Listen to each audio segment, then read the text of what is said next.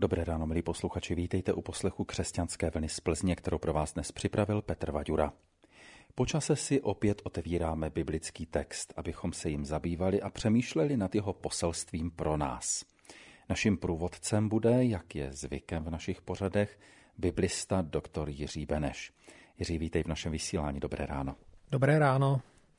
My probíráme první knihu Možíšovu, dostali jsme se k příběhu o potopě. Minule jsme četli sedmou kapitolu a teď je před námi osmá kapitola. Nicméně asi bychom Jiří měli pro posluchače, kteří nás nesledují pravidelně, zrekapitulovat, co jsme se vlastně už o potopě dozvěděli. Tak dozvěděli jsme se něco o příčině té potopy, to bylo v šesté kapitole, o tom záměru, proč ta potopa má nastat. Ten záměr je záměr hospodinův, Dozvěděli jsme se, že ta potopa je vlastně dílem hospodinovým, že chce tou potopou setřít člověka. Dozvěděli jsme se něco o příběhu Noého, jediného člověka se svou rodinou, který tu potopu přežil. Pak jsme se dozvěděli něco o tom, jak tehdejší posluchač a dnešní čtenář toho příběhu může tu potopu chápat že ji může vnímat v jakési souvislosti s příběhem stvoření, protože se tam používá velmi podobný slovník. Je tam voda, suchá země, taková ta propast, thom, termín rozmanité druhy zvířat nebo zvířata podle jejich druhu. Výčet těch zvířat je stejný jako ve stvoření. Našli bychom ještě další souvislosti, takže jakýsi protiklad, kontrast k tomu stvoření, anebo jakoby počátek dalšího stvoření pak jsme se o té potopě dozvěděli to, že by mohla představovat jakýsi obraz božího soudu obecně a způsob, jak tím božím soudem projít, takže je to taková instrukce pro soudobého posluchače toho příběhu, aby věděl, co v tom soudu obstojí, co má hodnotu a na základě čeho se otevírá člověku budoucnost. Kratičce řečeno, je to takové jednání, které je představováno právě tím Noem, to znamená jednání, které je v souladu s hospodinovým slovem, jednání, kdy člověk ví, co hospodin říká, rozumí tomu a uskutečňuje to, co hospodin říká přesně. Ostatně na tom si ten vypravěč toho příběhu dává velmi záležet, aby to vždycky velice nápadně zdůraznil, co hospodin říká a že to ten hlavní aktér přesně podle toho, jak to ten hospodin říká, udělá. Pak jsme si něco řekli o tom, že vlastně ta potopa představuje stav, kdy Bůh jakoby přestane hlídat ty hranice, které garantuje stvořením, že to vlastně znamená zánik a že my tady vlastně můžeme žít jenom kvůli tomu, že Bůh ty hranice garantuje dál. Pak jsme, to bylo vlastně na závěr toho našeho povídání, jsme si něco řekli o tom, že voda která je nástroj soudu, je v tom příběhu stvoření vlastně prostředí, ve kterém vzniká život a v našem příběhu o potopě je to i médium, které nese tu loď. Že? Takže ten soud je takový dvojznačný, že má na jedné straně ničivý charakter, na druhé straně to může mít určité prvky záchrané, by se dalo říct velmi opatrně. No a pak jsme si také řekli, že ten příběh o potopě je určitým způsobem rozfázován, že je vyprávěn v takových čtyřech vlnách a je zajímavé, že vždycky na počátku těch vln stojí hospodinu výrok, že hospodin něco řekne a potom hospodinu to ten vypravěč nějakým způsobem opakuje a komentuje to. Takže nejde o záznam historické události, ale jde o, když to řeknu zjednodušeně, takový katechetický příběh, takovou katechezi, to znamená poučení co si může vzít člověk dnes, který ten příběh čte, z toho příběhu jiného než nějakou informaci, že proběhla nějaká potopa. Jo? K čemu mě tahle ta zpráva je? My jsme si to už ale řekli, takže já to tady jenom schrnu. Ta zpráva o potopě nás konfrontuje s tím, že existuje boží soud, že ten boží soud lze přežít, kdo ho přežije a jak ho přežije. Na to se odpovídá právě v tom příběhu Noého.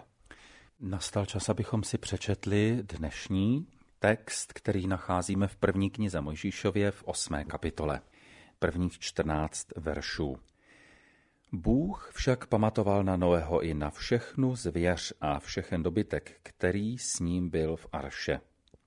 Způsobil, že nad zemí zavanul vítr a vody se uklidnily – Byly ucpány prameny propastné tůně i nebeské propusti a byl zadržen lijavec z nebe. Když přešlo 150 dnů, začaly vody ze země ustupovat a opadávat, takže 17. dne sedmého měsíce archa spočinula na pohoří Araratu. A vody ustupovaly a opadávaly až do desátého měsíce, prvního dne desátého měsíce se objevily vrcholky hor. Když pak přešlo 40 dnů, otevřel Noé v arše okno, které udělal, a vypustil krkavce. Ten vylétával a vracel se, dokud se vody na zemi nevysušily. Pak vypustil holubici, kterou měl u sebe, aby viděl, zda vody z povrchu země ustoupily. Holubice však nenalezla místečka, kde by její noha mohla spočinout a vrátila se k němu do archy, neboť vody dosud pokrývaly povrch celé země. Vstáhl tedy ruku, vzal ji a vnesl ji k sobě do archy. Čekal ještě dalších sedm dní a znovu vypustil holubici z archy. A holubice k němu v době večerní přilétla a hle měla v zobáčku čerstvý olivový lístek. Tak Noé poznal, že vody ze země ustoupily. Čekal ještě dalších sedm dnů a opět vypustil holubici. Už se však k němu zpátky nevrátila. Léta 601. první den prvního měsíce začaly vody na zemi vysychat. Tu Noé odsunul příklop archy a spatřil, že povrch země osychá.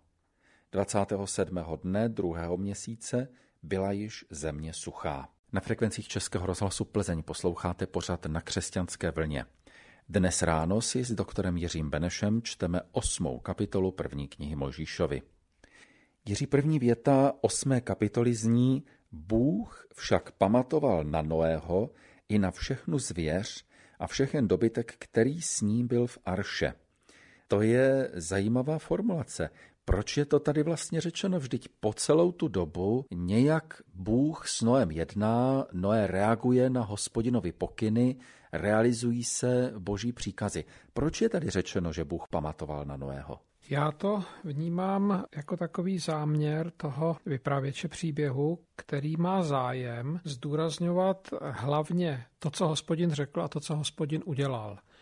To znamená, že on teď popisuje, jak ta potopa probíhá, ale v pozadí toho průběhu té potopy je pořád ten Bůh, který to všechno má ve své režii a tady se tím říká, že se mu to nevymklo z rukou a že ten jeho hněv není bezbřehý. Že prostě tam jsou určité hranice a zase tou hranicí božího hněvu je ten Noé, jako by se řeklo. To znamená, že ten Bůh to neničí všechno hlava nehlava. Že tam je ten Noé, který to přežije a ten Bůh o tom ví, že ten Noé to přežije a že to přežít musí. My to máme v našem překladu přeloženo pomocí minulého času. Ono by se to dalo přeložit i pomocí budoucího času klidně. Bůh bude pamatovat na Noého, pak by to mělo v tom příběhu takovou zvláštní předchuť, takové předzvěsti, která upozorňuje toho čtenáře, že s tím Noem to dopadne dobře. A nebo to prostě můžeme přeložit přítomným časem. Bůh pamatuje na Noého, to znamená, ve všem tom, co se děje, ten Bůh toho Noého podrží v mysli a to je strašně důležité. Tady se popisuje vztah Boha a Noého, nebo vztah Noého a Boha. Ten vztah je velice úzký. Ten Noé je v boží mysli, když se to řekne teda tím lidským jazykem. Jo? Bůh o něm ví zevnitř. On se o něm nemusí přesvědčovat tím, že by ho někde hledal, nebo že by se na tu zemi koukal. On toho Noého zevnitř cítí. To je zvláštní formulace. Je to vlastně ale jediná výpověď toho vypravěče o božím jednání v tomto našem textu. Jo, je tam sice ještě napsáno, že Bůh způsobil, že zavanul vítr a vody se uklidnily, ale pak už je to vlastně jenom popis toho, co se dělo následně a jak reaguje Noé. Když to v tom předchozím textu tam v té sedmé kapitole ten vypravěč přímo formuluje hospodinu výrok a pak ještě popisuje hospodinovo jednání, konkrétně, že setřel všeliká lidstvo. Tady se mluví o tom, že ten Bůh prostě jenom na toho Noého pamatuje a pak už se mluví o tom, jak ten Noé, který je v té boží mysli, jedná. Jak jedná člověk, který je v boží mysli. Je zajímavé nenechat se při četbě toho příběhu o potopě fascinovat těmi detaily té potopy, ale zkusit se zamyslet nad tím hospodinovým jednáním a nad těmi výroky, to znamená na tou koncepcí, kterou ten vypravěč má a co chce zdůraznit. To je důležitější, než zkoumat, co se to stalo, jak to probíhalo, kde ty vody byly, jak dlouho opadaly, že jak dlouho ta potopa trvala. Obraz Boha v příběhu o potopě to je velice zajímavé a důležité téma. Jiří, prosím tě, ještě nám řekni, v prvním verši druhá část, tedy ta druhá věta, kterou my máme přeloženu, způsobil, že nad zemí zavanul vítr a vody se uklidnily. Připomíná nějak tu větu z počátku první knihy Možíšovi o tom, jak duch boží se vznáší nad vodami. Tady je sice použito jiné sloveso než vznáší se, ale je tam ten duch, který je nad zemí a nad vodami taky, že jo, protože nad tou zemí byly vody, takže určitě to připomíná. Kromě toho jediného slovesa, ta analogie je tady velice výrazná. Je to další teda z těch odkazů na tu první zprávu o stvoření, jejíž slovník ten vypravěč toho příběhu vědomě užívá a naznačuje to samozřejmě jako v té první zprávě o stvoření počátek toho nového stvoření, i když už to nové stvoření bude vypadat jinak a bude jinak tvořeno, než bylo vůbec popsáno v té první kapitole. Jo? Ale ty analogie tady jsou, provokuje to, že jo, ale já bych to nechal jenom v podobě tohohle konstatování, té podobnosti. Já si stejně neodpustím ještě jednu analogii. V té zprávě o stvoření je velmi jasná struktura rozdělení na dny, je tam vždycky to důležité uskutečněno během jednoho dne. Ten den je popsán, byl večer, bylo jitro, den první nebo druhý. Zatímco tady, kdy dochází jako kdyby k nové obnově toho stvoření, protože voda opadá, tak nestačí dny, to jsou stovky dnů. 150 dnů musí uplynout, to si tady čteme, aby začaly vody ze země ustupovat a opadávat jako kdyby to stvoření bylo, možná je to špatné slovo, jednodušší, stručnější, než je nějaká obnova. Takové krásnější možná, že to stvoření bylo, než je ta potopa. Možná by se to mohlo dát vysvětlit také tím, že tam do toho procesu stvoření ten Bůh přímo vstupuje, aktivizuje ty síly, kdežto tady není napsáno, že by Bůh do toho nějak přímo vstupoval, tady jakoby udělá nějaký prvotní krok a pak už to nechává na tom vlastním stvoření, jak se s tím vším vypořádává, takže tomu stvoření to trvá mnohem déle, než ta voda opadne, že jo, než ta země vyschne a než potom na té zemi zase něco vyraší. Možná to také souvisí s tím, že potopa je přece jenom výraz soudu, a že ten soud nastal nad zemí, na níž teda všechno stvoření porušilo svou cestu a že to trvá hodně dlouho, než dojde k očištění toho porušení. A nebo to porušení bylo tak veliké, že to trvá dlouho, než se dojde k tomu očištění. To už ale je potom na tom vykladači jak, a na jeho fantazii, jak to bude vykládat. Jiří, my tady máme napsáno, byly ucpány prameny propastné tůně i nebeské propusti, je to řečeno pomocí pasíva trpného rodu, ale je jasné, kdo to ucpal. A co vlastně ucpal? Ano, tak tady je použito pasívum divinum, používá se hodně v Novém zákoně a používá se tehdy, když se chce mluvit o Bohu, ale nechce se o něm mluvit přímo. A chce se docílit toho, aby na to přišel sám ten čtenář toho textu, že to není samo sebou. Je to jenom takový odkaz na hospodina. To, že byly ucpány propasti. Tahle ten termín se objevuje v té zprávě o potopě už minimálně po druhé. V té předchozí části jsme také četli o propastech. To je zase terminologie, která je vzata z té první kapitoly.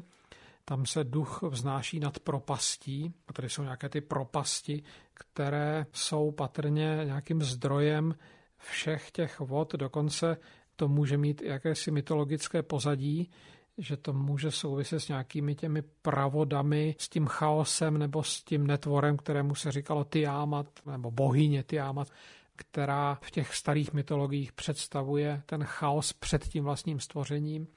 To všechno se tady může rozehrávat, každopádně je to terminologie toho příběhu z první kapitoly Geneze. Pak je tam velice plasticky popsáno, jakým způsobem Bůh tu potopu ukončil, že ucpal propustě, že jakoby dal špunty, aby už ty vody z té země nevystupovaly.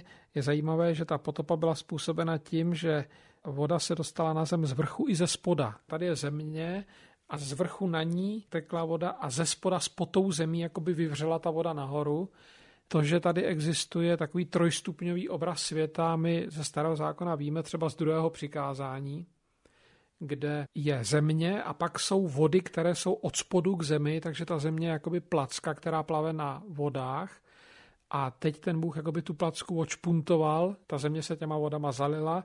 My čteme teď v závěru toho příběhu o potopě, že ten Bůh to znovu zašpuntoval. Ta voda z té země jakoby zpátky steče do toho podzemí, tam, kam má patřit a zase už to bude fungovat v tom řádu, který Bůh tomu stvoření nastavil na počátku. Ta je vlastně zpráva o obnově toho řádu.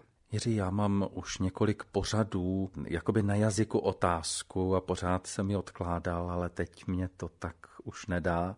My se tady vlastně vůbec nezabýváme tématy, o kterých jsou napsány knihy. Když jsou psány knihy o potopě, a těch knih vyšlo už spousta, tak oni nepojednávají takto o tom textu, ale pojednávají o tom, kde se vzaly ty vody, jak vypadalo klima před potopou, jestli byla potopa celosvětová nebo lokální, jak došlo během potopy k vrásnění, jak vznikly oceány, hory, skameněliny, kam se poděli dinosauři a já nevím co všecko. Jak to, že ty tady o těchto věcech vůbec nemluvíš? Vždyť je to tak nesmírně populární. Určitě bychom zvýšili poslechovost našeho pořadu kdybychom přinášeli pikantní detaily o tom, jak se v Americe něco našlo někde na pobřeží, co tu potopu jasně dokázalo, nebo jak na Araratu archeologové objevili kus korábu. Ty archeologické doklady, že došlo k nějaké potopě, anebo že ta voda byla jinak uspořádána na té zemi, než je dneska, ty jsou dostatečně výmluvné. Dalšími doklady jsou ty mytologické zprávy, které jsou na sobě patrně nezávislé, že došlo k nějaké katastrofě. Ostatně my máme z nepříliš dávné doby určitou zkušenost se záplavami, které se blíží té zkušenosti s potopou. A je to zkušenost, která je děsivá už jenom při vzpomínce, takže lidstvo na Zemi může mít nějakou zkušenost s potopou, kterou si nějak nábožensky interpretuje. Jestli ta potopa byla celosvětová nebo nebyla, to já nedokážu eh, rozhodnout. Není to vyloučeno, ale o potopě bylo napsáno spoustu literatury, která se snaží tu potopu dokázat a já předpokládám, že ty informace jsou dneska běžně dostupné, takže se o nich moc nezmiňuju. Ale hlavně z toho příběhu, který si tady my čteme, z té jeho struktury nebo z toho uspořádání, vyplývá, něco jiného, než dokazují ty knihy o té potopě.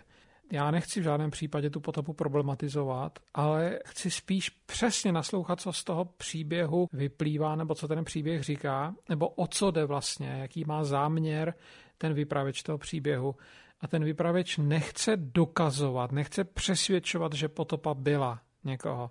Ten chce ujistit posluchače, že v pozadí té potopy je hospodin, že ten hospodin s tím má nějaký záměr a že ten hospodin chce něco sdělit. A že se to sděluje na postavě toho Noého a že se to sděluje nám a my se máme z toho, co se tam dělo, naučit ne tomu, že potopa byla, protože to je slepá ulička, ale máme se naučit to, jak té potopě rozumět, to znamená, jakou má příčinu, jaký má záměr.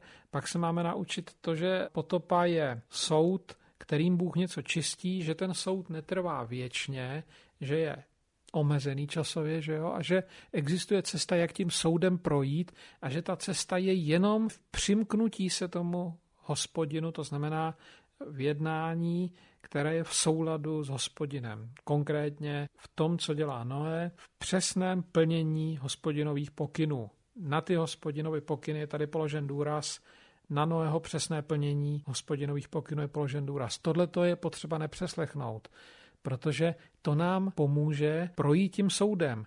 Kdežto jistota o tom, že byla celosvětová potopa, nám k ničemu duchovně nepomůže. A to není potřeba zdůrazňovat. Já to jenom připodobním tomu, že je v teologii velice moderní třeba sledovat jak vzniklo pětných Možíšových, jakými prameny, nebo kdo je autorem jednotlivých pramenů, nebo u dalších knih, jestli je autorem Izajáš, nebo není autorem Izajáš, toho Izajášova textu. To je strašně zajímavé téma, věnují se tomu mnoho autorů, mnoho knih, ale to jsou slepé uličky, které nijak nepomůžou k tomu pochopit zvěst toho příběhu. A pro nás je důležité právě ta zvěst, to znamená ne kdo to napsal, ale co tam říká a k čemu nám je to dobrý. Na frekvencích Českého rozhlasu Plzeň posloucháte křesťanskou vlnu. Dnes si povídáme o osmé kapitole první knihy Mojžíšovi. Naším průvodcem je doktor Jiří Beneš. Jiří, zde máme opět čtyřicítku. Po uplynutí čtyřiceti dnů Noé otevřel v Arše okno, které udělal a vypustil krkavce. Nebeští poslové, nejdříve krkavec a potom vysílá holubici. Je v těch ptácích, které Noé vysílá, také skryto nějaké poselství? No patrně se nám chce říct, že asi jo, protože jsou tam použiti dva ptáci v určitém pořadí a oba dva jsou pojmenováni. Že jo? A každý má nějakou funkci. Je zajímavé, že v té babylonské zprávě o potopě, která je v lesčem podobná té zprávy biblické, jsou použiti tři ptáci, prostřední je vlašťovka, ale to pořadí těch ptáků je obrácené. Napřed je holubice, pak lašťovka, pak krkavec. Biblická zpráva má jenom dva ptáky v obráceném pořadí. Možná je to výrazem toho, že ta babylonská zpráva mohla být předlohou pro tu zprávu biblickou, ale předlohou, se kterou bylo kriticky zacházeno. To znamená, že byl ten příběh jakoby přejat, ale zpracování toho příběhu potom bylo u záležitostí toho biblického vypravěče, který zdůrazňuje hodnoty, které on sám považuje za důležité, ne ty hodnoty, které zdůrazňuje ten babylonský mýtus. Takže na to můžeme jít z této perspektivy, to znamená z perspektivy srovnávání analogií mezi biblickou a babylonskou zprávou. Pak na to můžeme jít z jiné perspektivy, a sice z perspektivy jmen. Slovo krkavec hebrejsky souvisí s mnoha dalšími slovy, například večer, myslím, že i sucho a tak dále, ale ta etymologie nás patrně daleko neposune. Trošku jiné je to s etymologií toho jména holubice. Holubice se hebrejsky řekne Jona. Připomíná nám to známého proroka Jonáše. Jonáš je hebrejsky taky Jona. Jinak holubice bývala obětní zvíře chudých lidí. Jestli tady je nějaká souvislost s obětním zvířetem nebo ne, těžko říct, ale může tady být souvislost s tím Jonášem. Jonáš je vlastně holubice, kterou posílá hospodin z Izraele do Ninive, aby tam sdělila nějaké poselství. Tady vysílá holubici Noé a ta holubice má přinést poselství Noému. Takže ta spojnice je, že ta holubice je vysílána a že je nositelkou nějakého poselství což ostatně patrně ptáci takovouhle roli měli, že nosili poselství a že byli v tomto smyslu užíváni i v těch mimoizraelských kultech, že prostě ti mimoizraelští věštci byli schopni věštit budoucnost z letu ptáků anebo z pohybu těch ptáků, nebo prostě předpokládali, že ten pták může jim zprostředkovat nějaké orákulum, to znamená nějaký vstup do prostoru, kam člověku obvykle není možno vstoupit. To je dáno i tím, že pták se pohybuje v nebi, že jo? a nebe bylo vždycky vnímáno jako oblast člověku nedostupná, oblast, kde spíš se pohybují bohové. A pták jakoby prostředník mezi tím světem lidským a tím světem božským. Tohle to máme i v Tóře, tam je součástí obřadu při očišťování z malomocenství také to, že se pták namočí do krve a vyšle se. V tom Levitiku ve 13. 14. kapitole, kde se pojednává o malomocenství, tak tam hraje roli pták, ovšem ne jako věždba, nýbrž jako prostředek, kterým je nějak demonstrováno uzdravení. Možná, že odnáší ten pták část té nemoci tím, že odlétává, těžko říct.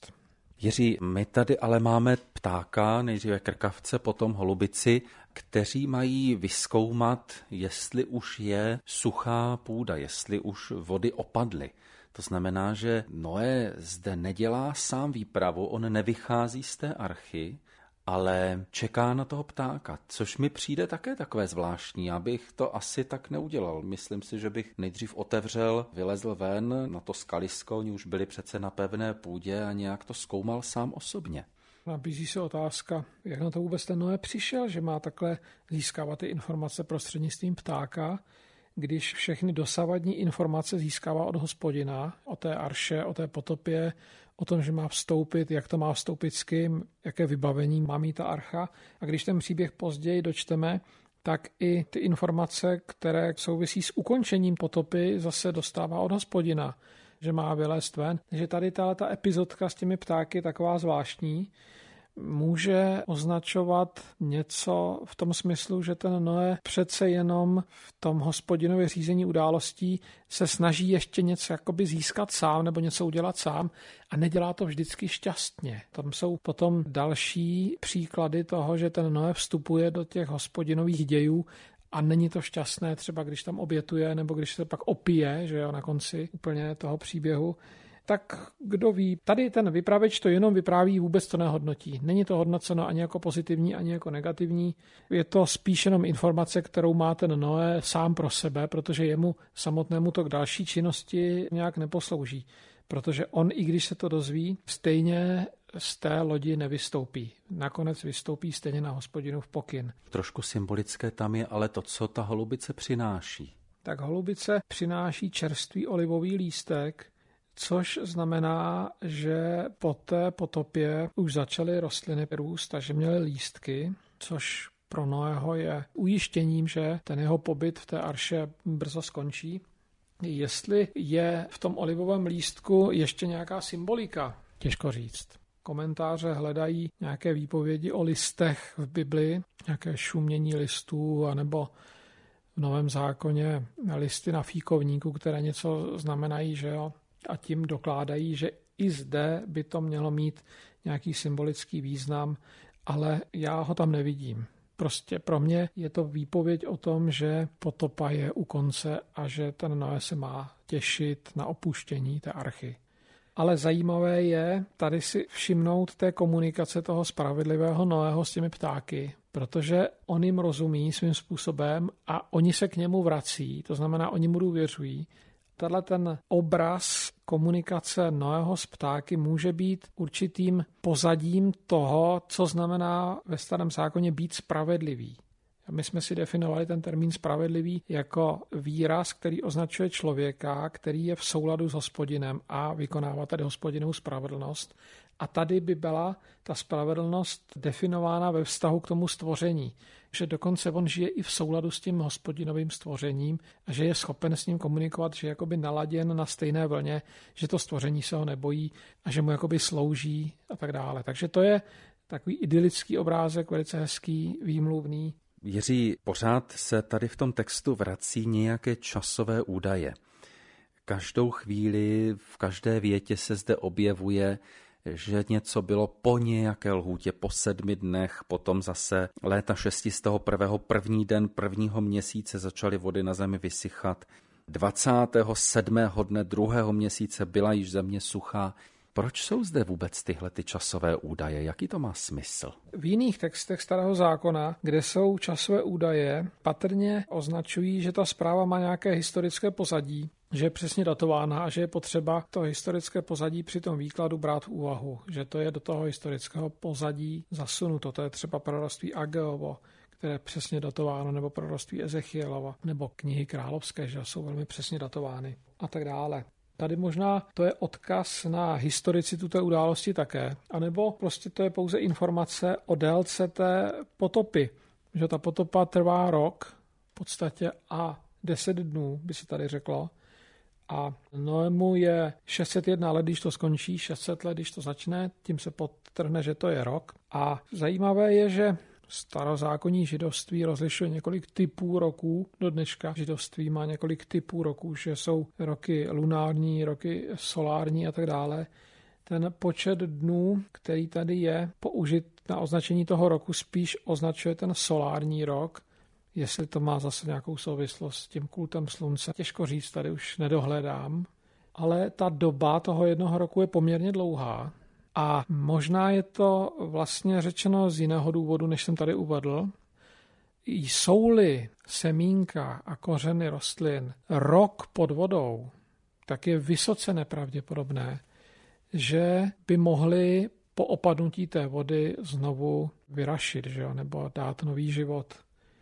Skoro to vypadá, že ten rok by měla být záruka naprosté likvidace všeho živého, to znamená živočichů i rostlin.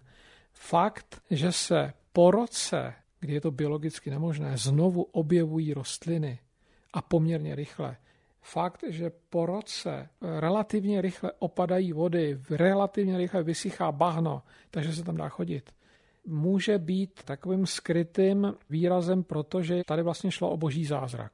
Je-li to zázrak, pak je to zase v souvislosti s to úvodní zprávou o stvoření, která je taky popisována jako zázrak. Termínem zázrak tady myslíme vždycky nějaký čin, který není podřízen biologickým nebo fyzikálním zákonitostem. Čin, který prostě nějakým způsobem skrytě vypovídá o hospodinu. Takže když to řeknu úplně zjednodušeně, vypučí-li po roce oliva, po roce, co všechny její kořeny jsou namočeny ve vodě, pak fakt, že vypůjčila po roce oliva, je projev veliké hospodinovy milosti a vytvoření nového prostoru pro život, který pochází od hospodina. Možná bychom tedy mohli říci, po smrti dochází ke vzkříšení. Ano, to je výborná myšlenka. Tím se vlastně chce říct, že ta smrt není bezhraničná, že, jo? že není absolutní a že za tou smrtí je ještě život, ovšem ne život, do kterého bychom mohli vstoupit tím, že by něco z nás přežilo, jako to semínko v té vodě, ale život, který dává hospodin. I ten Noé vlastně do toho nového života vstupuje právě proto, že mu to takhle hospodin řekl a ten Noé to vykonal. Takže ten nový život svědčí o hospodinově moci, ale ten odkaz na to vzkříšení je tam skutečně nádherný. Na frekvencích Českého rozhlasu Plzeň posloucháte křesťanskou vlnu. Dnes si čteme osmou kapitolu první knihy Mojžíšovi. Naším průvodcem je biblista Jiří Beneš. My si teď dočteme osmou kapitolu, zatím jsme četli prvních 14 veršů, budeme tedy číst od 15. do 22. verše. I promluvil Bůh k Noému. Výjdi z archy, ty a s tebou tvá žena i tvoji synové a ženy tvých synů Vyveď sebou všechno tvorstvo, jež je s tebou, všechnu zvěř i ptactvo a dobytek a všechnu havěť plazící se po zemi. Ať se na zemi hemží, ať se na zemi plodí a množí. Noé tedy vyšel a s ním jeho synové a jeho žena a ženy jeho synů, všechna zvěř, všechna havěť a všechno ptactvo, vše, co se plazí po zemi, vyšlo podle svých čeledí z archy. Noé pak vybudoval hospodinu oltář a vzal ze všech čistých dobytčat a ze všeho čistého ptactva a zapálil na tom oltáři oběti zápalné. I ucítil hospodin libou vůni a řekl si v srdci, už nikdy nebudu zlořečit zemi kvůli člověku, přestože každý výtvor lidského srdce je od mládí zlý. Už nikdy nezahubím všechno živé, jako jsem učinil. Sedba i žeň, chlad i žár, léto i zima a den i noc, nikdy nepřestanou po všechny dny země. Potopa je u konce a opět Bůh k Noému mluví. Na jeho pokyn vychází Noé se svými příbuznými z archy a vyvádí i všechen dobytek a všechna zvířata, která v arše jsou. Když ale čteme tady tento text, tak mi to znovu Jiří asociuje ten počátek, příběh o stvoření, protože Tady máme zase ten příkaz, ať se na zemi plodí a množí. No opět je tady, máš pravdu, téměř doslovná citace toho stvořitelského hymnu. Ta věta vyveď sebou všeliké tělo, ta je přímo v tom stvořitelském hymnu i v hebrejštině je to tam takhle formulováno. To seřazení těch jednotlivých tvorů, tak jak jdou za sebou tady z té archy, tak je podobné jako u toho stvoření, takže ten vypravěč popisuje tu potopu, to už jsme si řekli několikrát, ale znovu to tady zdůrazňuje a prostě chce, abychom si toho všimli a proto na to i my upozorňujeme. Znovu tady zdůrazňuje, že jde o jakousi obdobu, analogii ke stvoření, to znamená, že tady se děje něco mimořádného, něco, co tvoří pán Bůh a něco, co vytváří prostor pro život. Jiří, my jsme tady několikrát v tomto pořadu vzpomněli ten babylonský mýtus o potopě, je zapsán v eposu o Gilgamešovi, tak v tom je velmi významná právě oběť. Bohové, kteří se zbavili lidstva, protože jim lidstvo lezlo na nervy tím, jak neustále hlučelo, tak když najednou byli bez člověka, tak začali prožívat jakousi traumatickou situaci způsobenou tím, že nemají oběti. A když potom ten člověk, který byl v tom babylonském mýtu jakousi obdobou Noého, přináší první oběť, tak ti bohové se zhromáždí na rampě nebes a jsou z toho úplně uvytržení. My tady máme také popis oběti a i zde hospodin na tu oběť nějak reaguje. Je tady antropomorfizován, on ucítí vůně té oběti a něco si v srdci řekne. Jak ty to vnímáš, tento text? No to je stěžení informace celého tohohle oddílku. Já ji trošku dám do souvislosti tohoto příběhu o potopě v první Možíšově, ne do souvislosti s tou babylonskou zprávou. I když máš pravdu, že tady analogie je, Zase to může být vnímáno jako doklad o tom, že ten vypravěč biblické zprávy o potopě mohl pracovat s babylonskou předlohou, ale to necháme stranou. Víme, že s ní pracoval kriticky a dáme to do kontextu té biblické zprávy. Tady v tom úseku, který jsme četli, jsou dva hospodinovy výroky. První výrok je řečen Bohem k Noému, druhý výrok je řečen Bohem ke svému vlastnímu srdci. Bůh sám sobě si něco řekne. Ten první výrok není vyvolán ničím jakoby zvnějšku, ten je suverénní autoritativní hospodinův výrok. Ten druhý výrok je vyvolán Noého obětí. Takže Bůh na tu oběť reaguje. Ten první výrok je pokyn, aby Noé opustil tu loď a ten výrok po něm opakuje vypravěč a znovu tam zdůrazňuje, že vlastně se děje všechno na v pokyn a že Noé přesně plní hospodinovi příkazy, tak jak už jsme si to řekli. Tohle vypravěčovi leží na srdci. A ten druhý výrok, ten vypravěč vůbec neopakuje, ten tam nechá jenom položen, protože ten je zvláštní, ten výrok. Z toho výroku totiž jednoznačně nevyplývá, jestli ten Bůh s tím, co ten Noé udělal, souhlasí nebo nesouhlasí. Tam sice je řečeno, že je to vůně spokojující, hebrejsky to reach níchoach, vůně potěšující. Ale to, jak tu vůni komentuje, to je divný. Protože on v podstatě zopakuje v tom svém komentáři, že se vlastně vůbec nic nezměnilo. Že člověk, který měl být skažen, protože měl zlé srdce, to zlé srdce má pořád. Ale přitom tady to je řečeno ne o lidstvu, které zaniklo, ale o tom jeho vyvoleném služebníkovi, spravedlivém Noem, který u něj našel milost, u toho nejlepšího člověka. O něm je řečeno, že člověk má zlé srdce, že každý výtvor lidského srdce je zlý. Otázka zní, co se asi myslí tím termínem výtvor srdce? To by možná mohla být i ta oběť. No právě. Co když ten hospodinův komentář je vlastně negativní reakcí na tu oběť a co když ten příběh chce problematizovat tu oběť? To by přeneseně, když to zase položím do nějaké historické souvislosti, zase mohlo odkazovat na babylonskou redakci této zprávy. To znamená na dobu, kdy už nešlo obětovat, protože chrám byl zničen a kdy to, že nešlo obětovat, bylo vnímáno jako hospodinův soud nad špatnýma oběťma. Ostatně velmi dobře přece známe úvodní výrok Izajášův.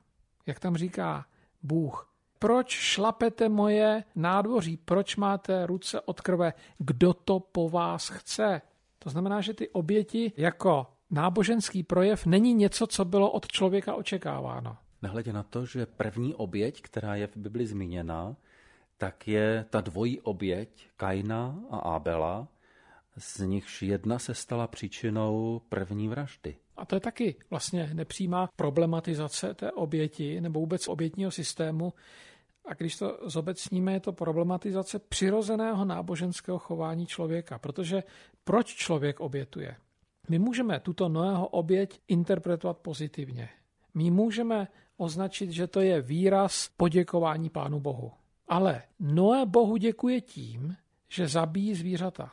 A je zabití živých tvorů formou poděkování Pánu Bohu? To je otázka. Já si myslím, že ne. Že se dá poděkovat i jiným způsobem. Ale tady zřejmě se chce ukázat, že takovýto soud, kterým člověk projde a přežije ho, vlastně nesplní svůj účel, protože se nepromění jeho srdce. Člověk musí projít ještě radikálnějším soudem, ve kterém se změní jeho srdce. A ten soud patrně bude spojen se smrtí, se skutečnou fyzickou smrtí a potom tedy samozřejmě se vzkříšením. To znamená, že vlastně soudem projít lze, to pořád platí, ale to projítí soudem musí toho člověka podstatně proměnit a udělat z něj něco nového. To je proměnit mu srdce tak, aby už jeho výtvory srdce nebyly zlé. Že výtvory našeho srdce jsou zlé, to ze starého i nového zákona víme poměrně zřetelně. Na několika místech starého zákona máme zprávu o tom, že s lidským srdcem není všechno v pořádku, že tam je něco zlýho. Třeba u Jeremiáše v 17. kapitole se mluví, že ze srdce vychází ty nejlstivější věci. No a na tuto tu linii odhalování toho, co je v srdci, navazuje i Ježíš v jednom tom příběhu, kde se mluví o tom, jak Ježíš má konflikt s farizej kvůli mytí rukou a říká jim, že vlastně nečisté není to, co do člověka vchází, ale to, co z něj vychází a řekne, ze srdce lidského vycházejí různé ty zlé myšlenky, vraždy, smilstva a tak dále. Takže ze všech těch zpráv jednoznačně vyplývá, že člověk, který tady na této zemi žije a neprojde tou radikální očistou, má v sobě něco poškozeného. To znamená, že to srdce ho nejvíc ohrožuje. V páté knize Mojžíšově je varování. Je to varování, které je řečeno v instrukci o půjčkách. A tam je řečeno, dej si pozor, aby ve tvém srdci nevyvstalo slovo Beliálovo a neřekl sis, blíží se rok prominutí půjček, mohl bych o tu půjčku přijít, radši nepůjčím nic. Zase je tam ta formulace, dej si pozor na to, aby ve tvém srdci nevzniklo slovo Beliálovo. Takže člověk je ohrožován nejvíc sám sebou zevnitř ze svého srdce. A to je poprvé konstatováno v té zprávě o potopě.